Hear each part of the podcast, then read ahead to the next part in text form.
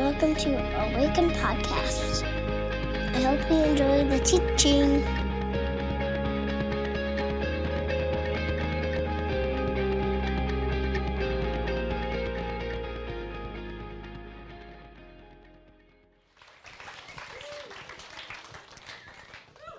Thank you, Micah. It's awesome.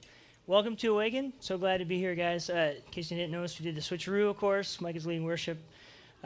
And so I get the pleasure of being up here, which is quite the different setting for me. I don't normally get to do this. I don't get trusted enough to actually be talking that much. It's more like, yeah, you know, play your song, you know. But so it's cool. I have a deep sympathy now for what Micah goes through each week, just preparing for a sermon. But I love it. Let me say, too, just as we're getting started, that I'm just so grateful for this community, for what it's becoming, for what it is. It's the people that make a community, and you guys have blessed my life. And I don't get a chance to say that very much, so I just want to say thank you for who you are, where we're going together, how we're journeying together. It's a gift to me, so thank you for that. We are in the series of A Power of a Word. Micah started last week with grace, which is cool, just reinvesting some meaning into that word, which is kind of handy for me right now because I might need a little bit of that too. But anyway, he started that last week, and then today I'm going to be talking about love.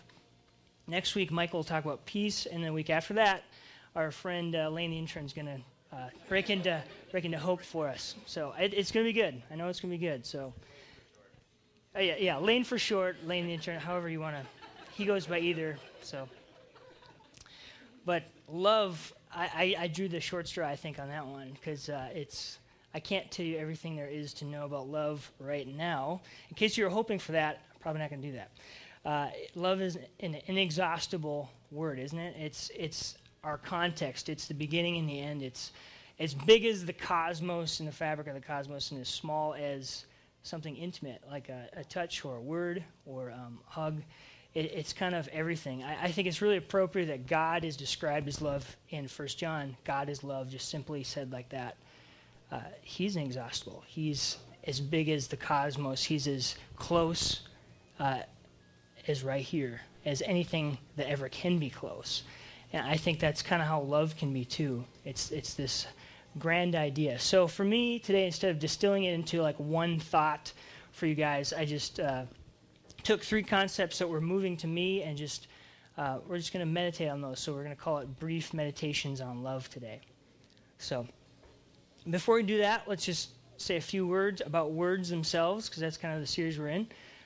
Words are meant to be the ambassadors of meaning, right? They're meant to be advocates. They're meant to actually work for us. They're meant to connect us to the meaning that they're to stand for. I think of them like a container or a capsule. And, hey, Lane, the intern, could you grab me some water? Is that... Oh, man, just give this guy a hand. He just goes through so much. I just figure since he's doing this, we got to, like, let him have the full experience of internship. This is great. Here you go, Ben. Thank you, Micah, the intern. Much better. But words are like this neutral entity, this container, this capsule that we fill with meaning. And over time, what happens sometimes is that they get filled with all these different types of meanings, or our experience gets involved. And so when I say a word like love, all of a sudden, all these things happen in our minds, right? I think what's at work here is often the power or the concept that whatever is familiar with us has a danger of becoming unfamiliar real fast. The paradox of when you get close to something, you can be so far from it. I think a word can be like that. When we say a word like love, we might think we're close to what's behind that, but we might be really far away from it. Jesus was talking about that with the Pharisees, right? You think you know me, but your hearts are so far from me. So I think you could say the power of a word is then equal to its ability to communicate its given meaning. Or you could just say it simply then, a word without meaning is a word without power. So when Jesus speaks a word like love and means it to be something that we shape our lives around, means it to be something that infuses us with purpose and hope and direction. Our task as followers of Jesus is to reinvest those words that we use all the time, that sometimes can become meaningless, to reinvest them with meaning, to rediscover those. So, brief meditations on love, just little snippets that might help us just uncover at least three faces of love in this multifaceted word. So, but before we do that, let's just go ahead and pray. Let's invite the Holy Spirit to be with us. Lord, we just thank you for who you are. We thank you that you are in this room. Lord, let us listen to you. Let us hear you. We come together on this week, all these different stories, all these different paths of life. We come into this one room, and we want to speak to you. We want to hear you. We want to be encouraged. So do all that's in your heart. We love you. Amen.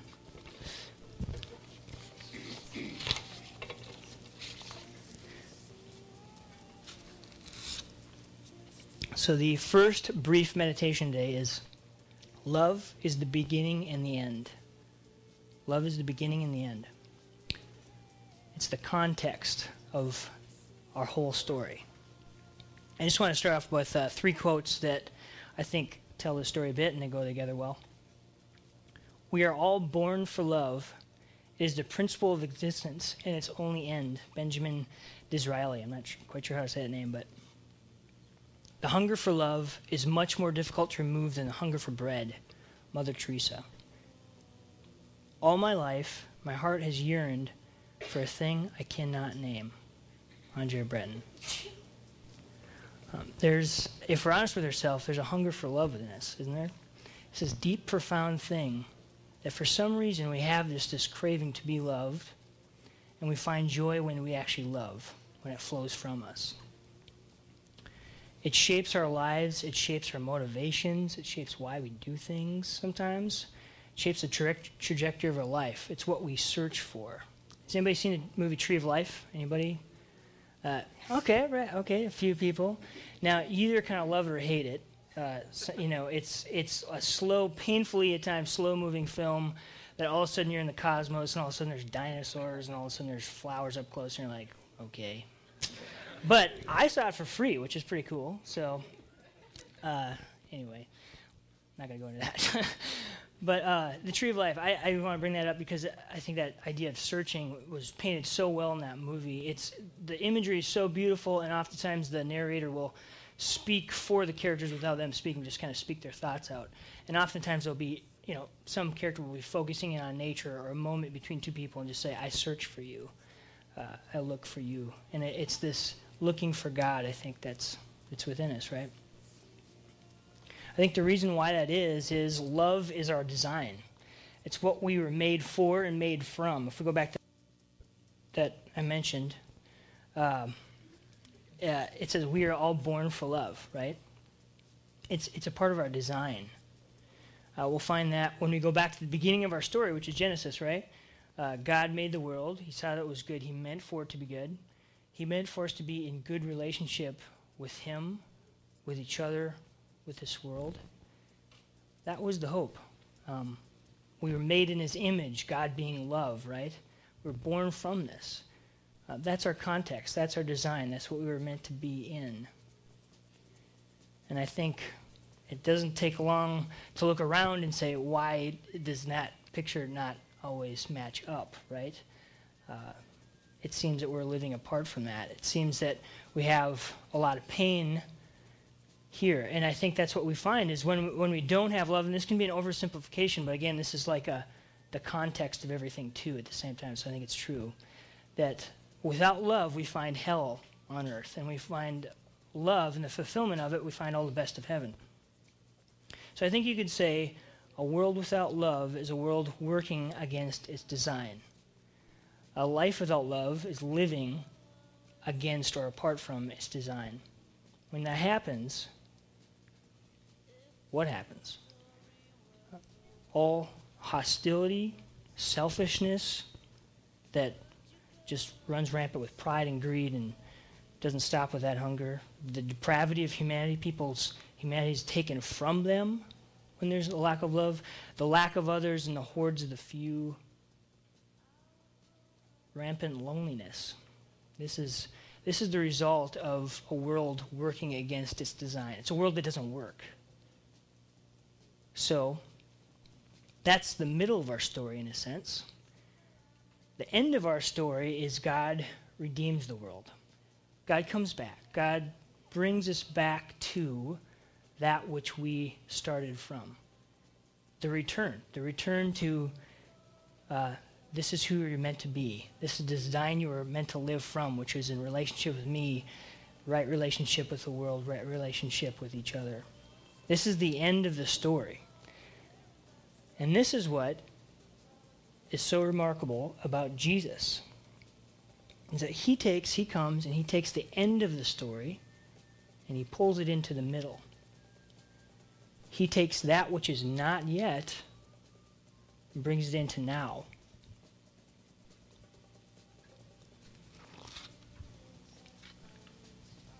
It's the work of redemption, right? Jesus bringing the end into the middle. It's the thing that we get to live into. We get to live into now. Love has come. Love has found us, and we find it as we say yes to him. It's the thing that love has come and mends us so that we can come back to it. It's like love finds us again for itself. Anyway, to conclude this little meditation, I just want to invite Jess Mansour Sherman. Woo! Sorry about that. Her email is still Mansour, so it's tough. But anyway, she's going to read a poem by Hafiz. And I think this poem is just a real beautiful poem underscoring this idea that we were born for love. So. The heart is the thousand-stringed instrument. Our sadness and fear come from being out of tune with love. All day long, God coaxes my lips to speak so that your tears will not stain his green dress. It is not that the friend is vain. It is just your life we care about. Sometimes the beloved takes my pen in hand, for Hafiz is just a simple man. The other day, the old one wrote on the tavern wall, "The heart is the thousand-stringed instrument that can only be tuned with love." Thanks, Jess. I'm just going to read those first and last stanza there again. The heart is a thousand-stringed instrument. Our sadness and fear come from being out of tune with love. World working against its design. But the heart is a thousand-stringed instrument that can only be tuned with love. It's the return. It's the beginning and the end of our story. And it's one that we get to live into now. Brief meditation number 2. Love is the more beautiful music. Love is the more beautiful music. Talking about the unique power of love. I can tell you a story, a couple stories actually. We got to go back to ancient Greece for this. Does anybody remember what sirens are? Remember what sirens are? I'm sure most people do. They were, these dangerous mythological Greek characters that often like half bird, half woman, or I think fishes worked in there a little bit maybe. But anyway, they were portrayed as seductresses to sailors as they were going by with their beautiful voices and chanting music. So what would happen is there's this island of sirens, okay, these weird floating, weird creatures that sing beautifully. And as a sailor would come by, or the sailors would come by, they would hear this music, be so enchanted by it, tempted by it, consumed and obsessed with it, that they would jump overboard, swim to the island where there's jagged rocks all around, and they would be impaled on those rocks. Nice little picture there. And I think the sirens would probably eat them, I think, at that point. But here is a picture of the sirens. If you can see, they're swarming this ship there. And the dude there tied to the mast, that is Odysseus. He's one of Homer's characters in the Iliad. And this picture is depicting their story with the sirens. Now, just briefly their story, they were returning, the sailors and Odysseus, from the underworld Hades. And they were warned, if you guys hear the sound of the sirens, be sure to fill your ears with beeswax so that you don't hear them. And so, sure enough, as they're going along, they hear this sound, this enchanting music, and Odysseus orders all his men to fill their ears with beeswax. But he himself doesn't. He says, I'm kind of intrigued about the song. I want to actually hear it myself. So he says, go ahead and just tie me to the mast. I'll be fine. Just, hook me up that way. And so as they go along, they're sailing past the island, and he is flipping out, freaking out, just yelling, screaming, begging to be let loose. But, of course, thanks for beeswax, the guys can't hear him. So they are just head down, just going through. They're going to make it past this island alive. But Odysseus is going crazy. They do make it past, and they're fine. But even when they tie or untie him, he's still kind of freaking out. He wants to go back. He wants to find the sirens. So success, yes, but for sure trial and much effort. But I think there's even a better story, a more profound and more powerful story. For this, we have to introduce another character. His name is Orpheus, and he's a little bit of a racy picture there. But he was a mythological character who was a musician, poet, prophet, and he had this power with his music to subdue great beasts like this. They're all just chilling out and not eating him. Or he just had these special powers with music. One second here. And he was invited to go along with Jason and the Argonauts to go find the Golden Fleece. Now, I'm going to back up a second. Jason was the king, or the son of a king, who was charged with finding the Golden Fleece so that he could secure his kingship. And so he put a band of heroes together called the Argonauts, and they sailed in a ship called Argo, and off they go. And there's lots of little tales about them that you can read. But there's one in particular that I think portrays this what I'm talking about here. So Jason and the Argonauts invite Orpheus along, and he becomes quite the asset. I'll read this for you. The time came when Jason and the Argonauts were to sail past the dangerous Isle of the Sirens. These beautiful creatures, part human, part bird, played their seductive song so alluring that any hearer became instantly enchanted, even haunted by it. Many sailors who had come before had hurled themselves from their ships into the water to swim towards the sirens' music, costing them their very lives as they died upon the jagged rocks that surrounded the isle. Here's where it gets interesting. As Jason and his crew were passing close by the rocky island, they began to hear a strange music. With the sound, they felt their souls churn with a mysterious current that started them towards the side of the ship. But just then, Orpheus began to play a song of his own. He took out his lyre and began a more beautiful music. The sailors, nearly about to leap overboard, now heard his song and stopped. The song of Orpheus was at once more powerful and more moving than any other music they had heard before. So much so that they forgot to listen to the sirens and sailed past the island unharmed. Orpheus played a more beautiful music. And this is the power that love has, I believe. Love is the more beautiful music. Love has this ability to capture the affections of our heart for what is God over what is not. Love elevates us. Love moves us forward. Love, as Rob Bell would say, love wins. It has that effect. At the end of this reflection here, we're going to just take a really brief moment, going along with the sermon title, to share with each other. So I just want you, during this time, just reflect on how love has won maybe in your life, or a circumstance where love has changed a circumstance.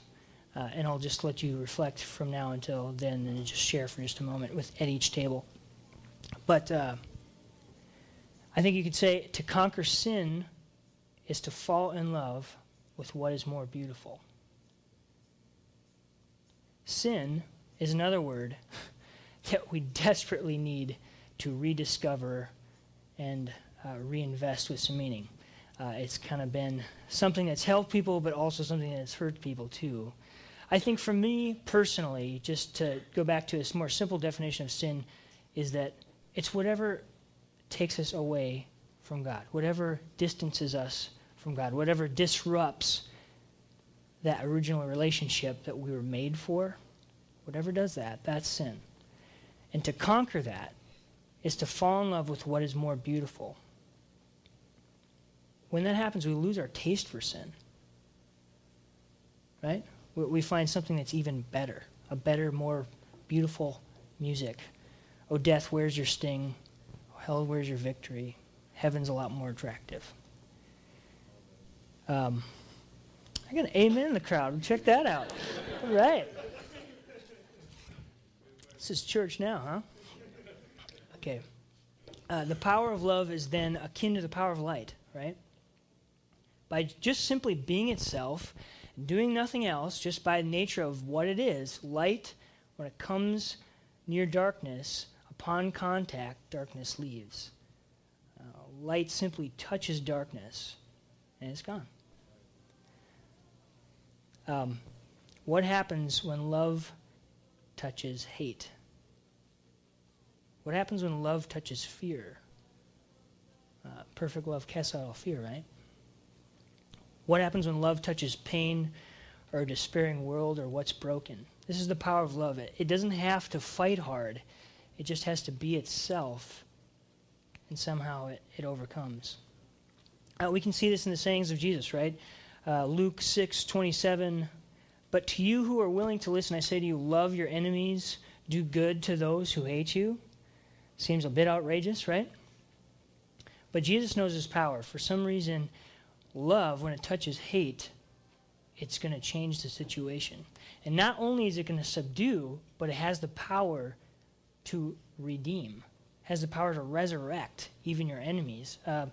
Jesus is referencing a verse from Proverbs, the verse 25, I'm sorry, chapter 25, 21 through 22. If your enemies are hungry, give them food to eat. If they're thirsty, give them food to drink. You will heap burning coals of shame on their heads, and the Lord will reward you. This is what Jesus is kind of expounding upon. And burning coals seems like kind of a torture, right? Seems like, yeah, love your enemies and you're going to, whip out some coals on their head. But what that's really referring to is this Jewish tradition. I just learned this the other day. What they used to do is they took a basket, filled it with hot coals, and they would wear that basket on their head as a sign of repentance. So what's happening here?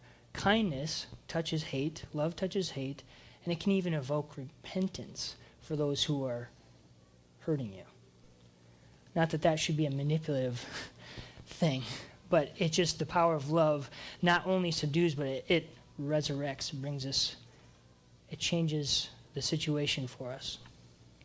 So let's just take like literally a minute and a half or so and just reflect and share with your table. We got a couple questions on the screen here. How has love won in a certain circumstance you remember?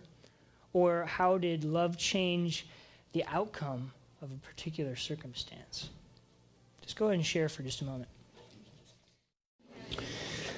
So, love is the more beautiful music. Love is the more beautiful music. Our task then is to have ears to hear it. Even Jesus in that verse said, if you are willing to listen, hear what I say,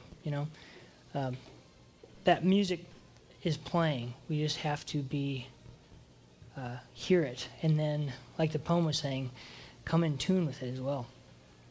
Last final meditation today. We are love made flesh. We're called to be love made flesh. Micah was talking about grace last week, and he was saying grace needs a face. Grace needs a body. No exception for love. This is true for love. Any word that symbolizes so deep what we're called to be and who we are needs to be fleshed out in action. It can't just be a thought. A word like love is only a ghost if it exists solely within a thought. Lives as a ghost, but comes to life in action. It needs a body, from ghost to body. Love needs our hands, our feet, as we've heard before, but it needs your voice, it needs your action, it needs just simply your noticing those around you and loving them.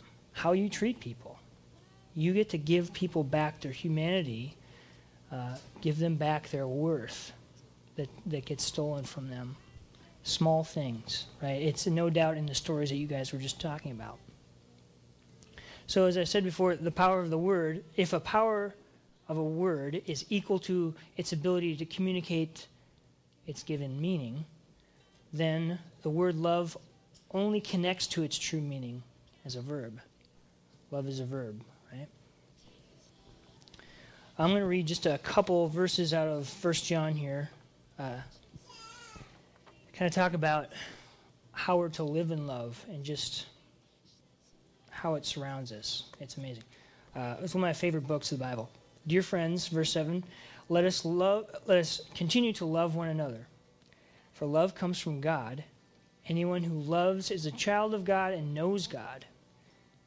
But anyone who does not love does not know God, for God is love. Skipping to verse 16, we know how much God loves us, and we have put our trust in his love. God is love, and all who live in love live in God, and God lives in them.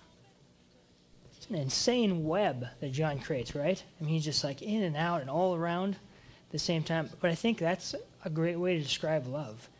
It's the context which we're in. It's what we were born for. It's what we receive, and it's what is meant to give out from us.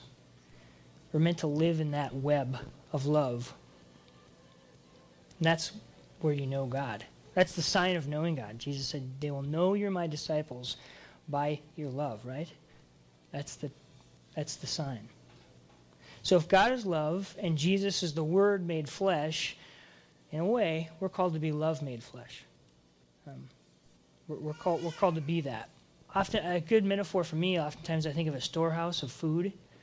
We're called to be storehouses of food for those who are hungry for it. We're hungry for love. Everybody is. And you are a storehouse full of love, God's love, that is meant to be given away to everybody you're around. This love made flesh comes out in stories, doesn't it? It comes out, the actions are going to be tied to a story, like this happened to me or this came from me. And I'll share a personal story of mine. Just a moment, a very simple thing that happened that was love made flesh to me. I was a high school student when I was first starting to play cello. This is the cello sign, by the way. And there's this guy who was teaching a master class. Master class is just when a different conductor comes in and teaches our class. He came in to work with our orchestra for the entire week leading up to our concert. Just to use a false name, I'll call him Mr. Thompson. But he came in, and every rehearsal, he was just so inspiring to me. He became a hero overnight to me. He spoke about music. We would be playing, and then he would stop us right then and just say, what's the story in the music here? What's supposed to be happening? Violins, what is that melody supposed to be doing? What's the story behind it? He just let us infuse our imagination into the music, and it just made music come alive to me, and it had a profound effect on me. So here's this guy who comes in and just, you know, kind of a bit awestruck by him, right? And so at the concert, before we went out there, I was just walking down the hallway, and he actually ended up coming out of the same or a different door, and we met in the hallway. He just came in, I won't forget it. He just came around me and did one of these, grabbed me around the head, and just walked down the whole hallway with me. I was like, oh my God. You know, but he just went for it, and he just said, I noticed that you've been watching me. You've been listening. You've been attentive to everything I've said. Now, I don't even quite exactly remember what he said, but it was just the action. What it was saying to me was, I see you. I see who you are. And be that. And that was love made flesh to me, because it said to be who I am. It was a validation. I'm going to read you a story out of Rob Bell's Sex God. A catchy title there.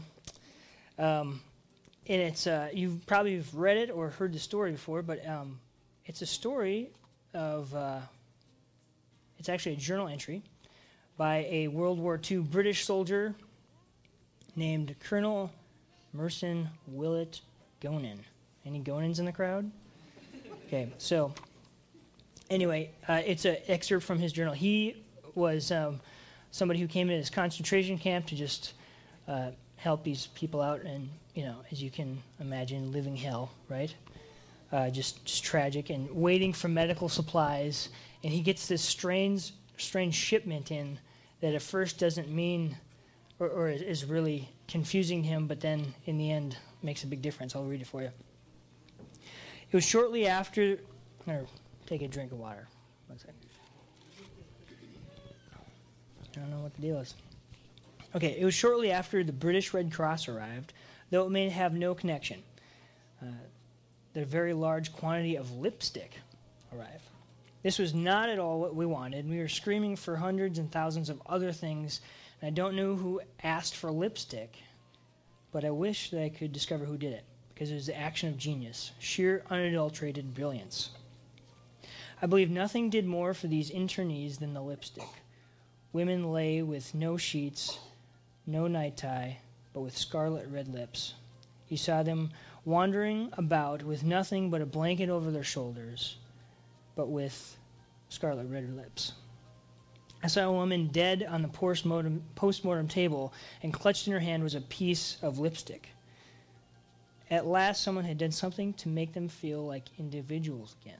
They were someone, no longer merely the numbered tattoo on their arm. At last, they could take an interest in their appearance. That lipstick started to give them back their humanity. That's love made flesh. Something simple as lipstick, right? I'm going to finish this portion of this song, and it's a story about love made flesh in a way, too. I wrote this song for a couple who had, in their marriage, needed a chance of forgiveness, and to start walking down the long road of that, the hard road of that. And I wrote this song. It's a fictional song, but it speaks to that story of theirs. It's a set where this couple's at a wedding, and they are they're there, and the band's playing their music, and they the husband says to the wife, "Let me dance with you." And it's this moment, and this act of forgiveness, this act to say, "Let's just forgive. Let's let the past bury the past, and let's move forward." It's an action of love made flesh. And so I'm going to play that for you. Some of you guys may have already heard it, but I'll play it for you. And then we'll invite Micah up after that.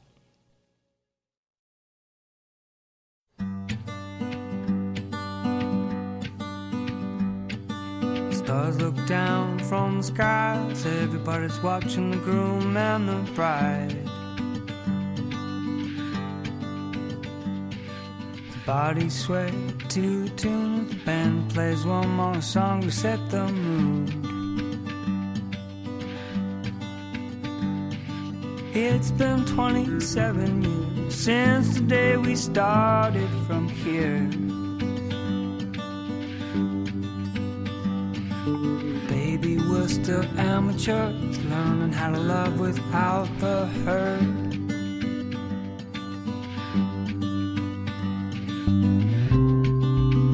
I have this dance to forgive the past.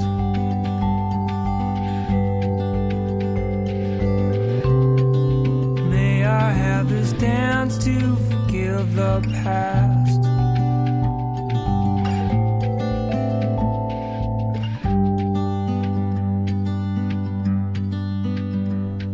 It's crazy how the kids grow up. The time that's spent just ain't enough.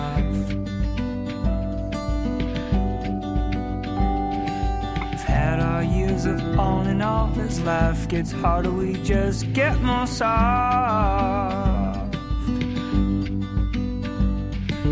Come on, baby, take my hands, dance to the music while we still can. Band's playing its final tune, let's let our bodies sway under the moon.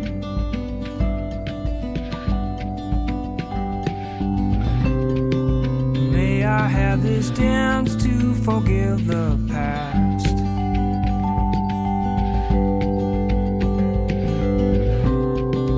May I have this dance to forgive the past.